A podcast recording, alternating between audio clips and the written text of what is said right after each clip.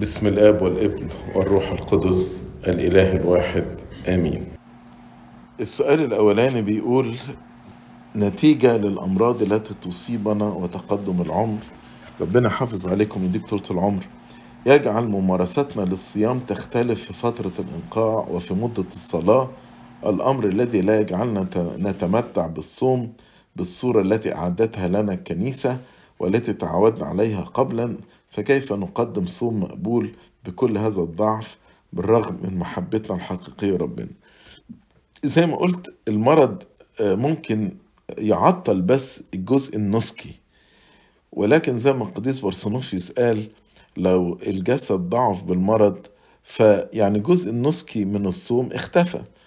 إنما في كل الحاجات الأخرى اللي أنا قلتها مصاحبة للصوم ممكن إن الإنسان يعني يزود صلواته يزود الصدقة بتاعته يزود القداسات اللي بيحضرها العظات اللي بيسمعها يعمل فيها عمل روحي وعمل رحمة زي ما قلنا في الكلمة اللي اتكلمناها. أيضا حتى الجزء النسكي بالاتفاق مع الطبيب وارشاد أب الأعتراف أنا قلت يعني ممكن مثلا لو إنسان محتاج يأكل أكل معين خلاص ياخد الأكل ده اللي الدكتور قال له عليه وبعد كده يصوم.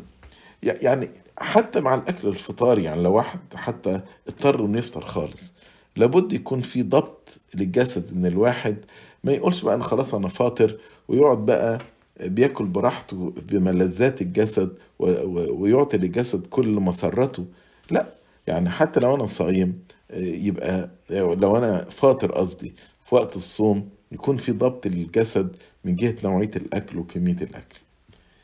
السؤال الثاني في أيام الصوم الكبير والقداسات بنكون في حالة انتعاش روحي. ولكن بنرجع مرة أخرى لروتين حياتنا العادية وتظهر ضعفاتنا المتكررة كما هي وهذا هو حل على مر السنين. هل هذا طبيعي أم يوجد شيء خطأ؟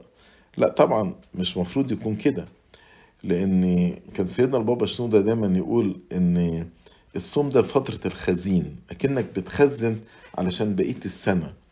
وسيدنا البابا شنودة دايما كان يتكلم على فترة الخمسين ويحذر الناس من إن الروحيات اللي خدوها في فترة الصوم ما يضيعوهاش في فترة الخمسين فبعد ما الواحد يعني يفطر والصوم ينتهي لابد إن الإنسان يستمر برضو في صلواته في قداساته في قراءاته. حتى الأكل والشرب يكون برضو في نوع من أنواع الانضباط. مش الواحد خلاص ادينا فطرنا. أعمال الرحمة اللي الإنسان عملها لو قدر يستمر فيها يبقى كويس. يعني لابد الحالة الروحية اللي أنا وصلت لها فترة الصيام بقدر الإمكان وطبعا بإرشاد أب الأعتراف أقدر أستمر فيها. لو أنا زودت مثلا صلواتي إيه المانع إن أنا أستمر فيها؟ ولما أوصل للصوم اللي بعده أزود تاني؟ ولما أوصل للصوم اللي بعده أزود تاني؟ وهكذا يعني. هل موهبة إخراج الشياطين يعطيها الله لأشخاص معينين؟ آه طبعا دي موهبة زي ما أنت قلت والموهبة مش كل الناس بتخرج شياطين إنما دي حسب ما ربنا بيعطيها. هي أم هي نعمة يتمتع بها كل إنسان مسيحي عندما يمارس الصلاة والصوم؟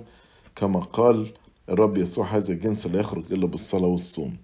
يقصد هذا الجنس لا يخرج إلا بالصلاة والصوم يقصد ننتصر على الشيطان بالصلاة والصوم. إنما موهبة إخراج الشياطين ليست لكل إنسان ولكن للذين سمح ربنا ليهم أن يعطيهم هذه الموهبة. مش كل واحد هيصلي ويصوم لأنه بيصلي ويصوم يقدر يخرج شياطين. دي موهبة بيعطيها الله لأشخاص معينين حسب تدبيره هو تدبير الله. السؤال الرابع الرب يسوع في إنجيل متى صح ستة وقبل أن يتكلم عن الصوم تكلم أولا عن الصدقة ثم الصلاة ثم الصوم. هل هذا الترتيب هو التسلسل للوصول إلى إيجابية الصوم؟ بمعنى أننا قبل ممارسة الصوم لابد أن نمارس قبلا فضيلة الصدقة والصلاة حتى يكون صيامنا إيجابي ومقبول. ده, ده اللي إحنا قلناه في, في الكلمة النهاردة إن الصوم من غير الصدقة ومن غير الصلاة ما يبقاش صوم مقبول. الصدقة فيها أعمال الرحمة. فإن كنت أنا بطلب رحمة ربنا فأنا لابد إن أنا أظهر هذه الرحمة أن أنا أكسر للجائع خبزي وأدخل المساكين إلى بيتي زي ما قرينا في أشعية 58 والصلاة وخصوصا إن الصدقة والصلاة دولت مش وقت الصوم بس. يعني الصدقة والصلاة ده طول السنة. الصوم هو له مواسم معينة. عشان كده ذكرت الصدقة والصلاة قبل الصوم لأن دي حاجات تمارس طول السنة. إنما الصوم له أنا بتكلم عن الصوم الجماعي له مواسم معينة. السؤال الخامس توجد قطيعة بيني وبين أشخاص ومن مدة كبيرة وفي كل مرة أصوم أشعر بتأنيب ضمير وأنا بصلي من أجل هذا لكن لازال الخصام قائم. فهل يكون صومي مقبول أم باخد دينونة أكبر؟ هل أنت حاولت تبادر بالصلح ولا لأ؟ في فرق أن أنت حاولت تبادر بالصلح والناس هي رافضة تصطلح هنا صومك مقبول. لكن لو أنت أنت اللي رافض الصلح فده يحط صومك في خطر. إن كنت أنت اللي رافض الصلح لا. بادر بالصلح علشان يبقى صومك مقبول. لكن لو انت بادرت وحاولت انك تصطلح معاهم وعملت كل ما في وسعك عشان تصطلح معاهم وهم اللي رافضين الصلح يبقى انت صومك مقبول. محتاج تناقش الموضوع ده معاه باعترافك ويعرف التفاصيل عشان يقدر يرشدك إرشاد سليم أنا شخص حساس جدا وكرامتي بتشكل جزء كبير من شخصيتي التي تنعكس على تصرفاتي مع الآخرين وفي كل صوم بجاهد وصلي من أجل هذه الحساسية حتى أقدر أتعامل مع الآخرين بدون مشاكل ولكن طبعي لا يتغير فماذا أفعل؟ يعني في بعض التدريبات مع الصلاة ومع الصوم محتاج إن أنت تنفذها علشان تساعدك إنك تتخلص من الحساسية دي. يعني مثلا تذكر الإهانات التي وجهت لربنا وقول لما أول ما ما كرامتك كده تضايقك كده و... تقول أوكي ده إحنا بنقول لم ترد وجهك على الخزي البصاق وأنا يعني هو أنا أحسن من ربنا كان ربنا قبل الإهانة أنا ما أقبلش الإهانة دي. تدريب تاني إنك تقول الإهانة دي طريق السماء. طوبى لكم إذ طردوكم وعيروكم وقالوا فيكم من أجل كل شر كاذبين افرحوا وتهللوا لأن أجركم عظيم في السماوات. تدريب ثالث إنك تصلي من أجل الناس اللي بيضايقوك. التدريب ده من أقوى التدريب وده ربنا قال علينا صلوا لأجل الذين يسيئون إليكم. فلو حسيت إن أنت اتضايقت من حد وكرامتك تعبتك من شخص معين صلي من أجل الشخص ده. برضو امشي في تدريب التواضع. اخدم الناس. فلما تيجي تخدم الناس دي أنت بتخلي يعني بتتغلب على كرامتك. وزي ما إحنا اتفقنا التواضع ده نقطة مهمة في الصوم. ده أخاب الملك لما تواضع أمام ربنا ربنا قال لأجلب الشر أمامه. يا ريت تقرأ كتاب التواضع بتاع قداسة البابا شنودة فضيلة الاتضاع. هيساعدك كتير في إنك تتغلب على النقطة دي في حياتك.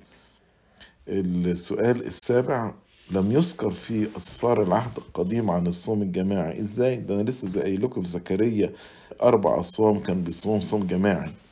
وحتى عندما ذكر الصوم أهل نينوى ذكر ثلاث أيام وثلاث ليالي بدون أكل فما هو قانون الصوم الجماعي المنتظم في العهد القديم؟ لا في أصوام جماعية. يعني مثلا ساعة أستير الشعب كله صام أيام عزرة ونحمية كان في صوم جماعي. نقرأ في نحمية إصحاح تسعة عدد واحد يقول اجتمع بنو إسرائيل بالصوم. ونقرا في عزرة 8 21 يقول وناديت بالصوم على نهر قهوة لكي نتذلل أمام إلهنا لنطلب منه طريقا مستقيمة لنا ولأطفالنا ولكل ما لنا. الآية اللي أنا قلتها لكم في سفر يوئيل لما بيقول قدسوا صوما نادوا باعتكاف ما ده برضو يعني كان صوم جماعي. فالصوم الجماعي موجود زي ما إحنا يعني ذكرنا كمثال من أمثلة الصوم الجماعي السؤال الثامن في ذكر في سفر الأعمال كانوا يواظبون على تعليم الرسل والشركة وكسر الخبز والصلوات ولم يذكر المواظبة على الصوم. هل الصلاة له أهمية أكثر من الصوم؟ وهل الصوم له دور في الكرازة مثل الصلاة؟ لا طبعا كانوا بيصوموا. بس هو ليه ليه الصلاة؟ زي, ما أنا قلت الصلاة والصدقة دي حاجة طول السنة. إنما الصوم مش طول السنة.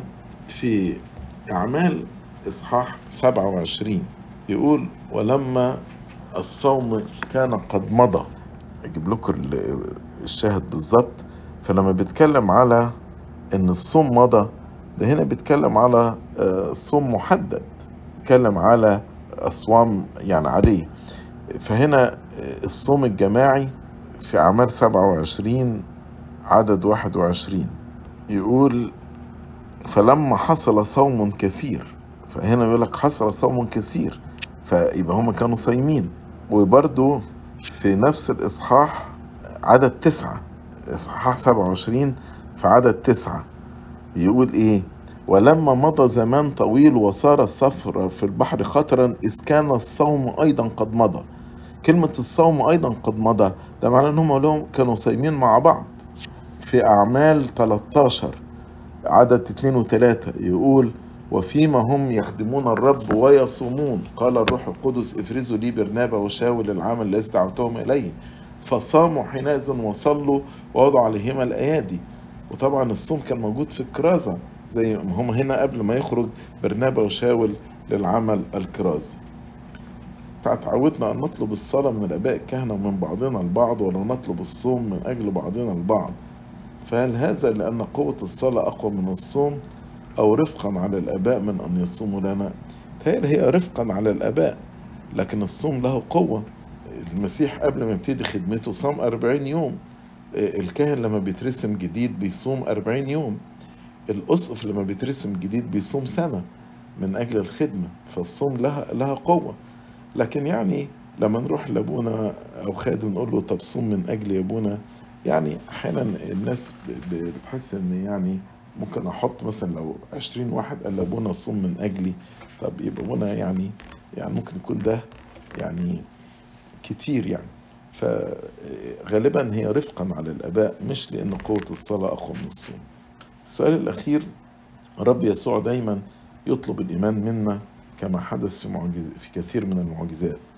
وعلى سبيل المثال كشفاء الغلام الذي به روح نجس قال يسوع لأبوه إن كنت تستطيع أن تؤمن كل شيء مستطاع للمؤمن. فللوقت صرخ أبو الولد بدموع وقال أؤمن يا سيد فأعدم عن أعن عدم إيماني. فهل الصوم له هذه القوة؟ وما علاقة الإيمان بالصوم؟ طبعا الصوم له قوة بنفس قوة الإيمان. يعني كل الممارسات الروحية بنسميها وسائط نعمة. بتدخلني في دايرة نعمة ربنا. أما عن علاقة الإيمان بالصوم؟ ما هو أنا لو لا أؤمن كعقيدة لو أنا إيماني غلط الصوم مش هيفيدني. لو أنا مثلا لا أؤمن بالثالوث القدوس أو لا أؤمن بأسرار الكنيسة الصوم هيفيدني في إيه؟ إيماني غلط. وفي إيمان بمعنى الثقة في الله.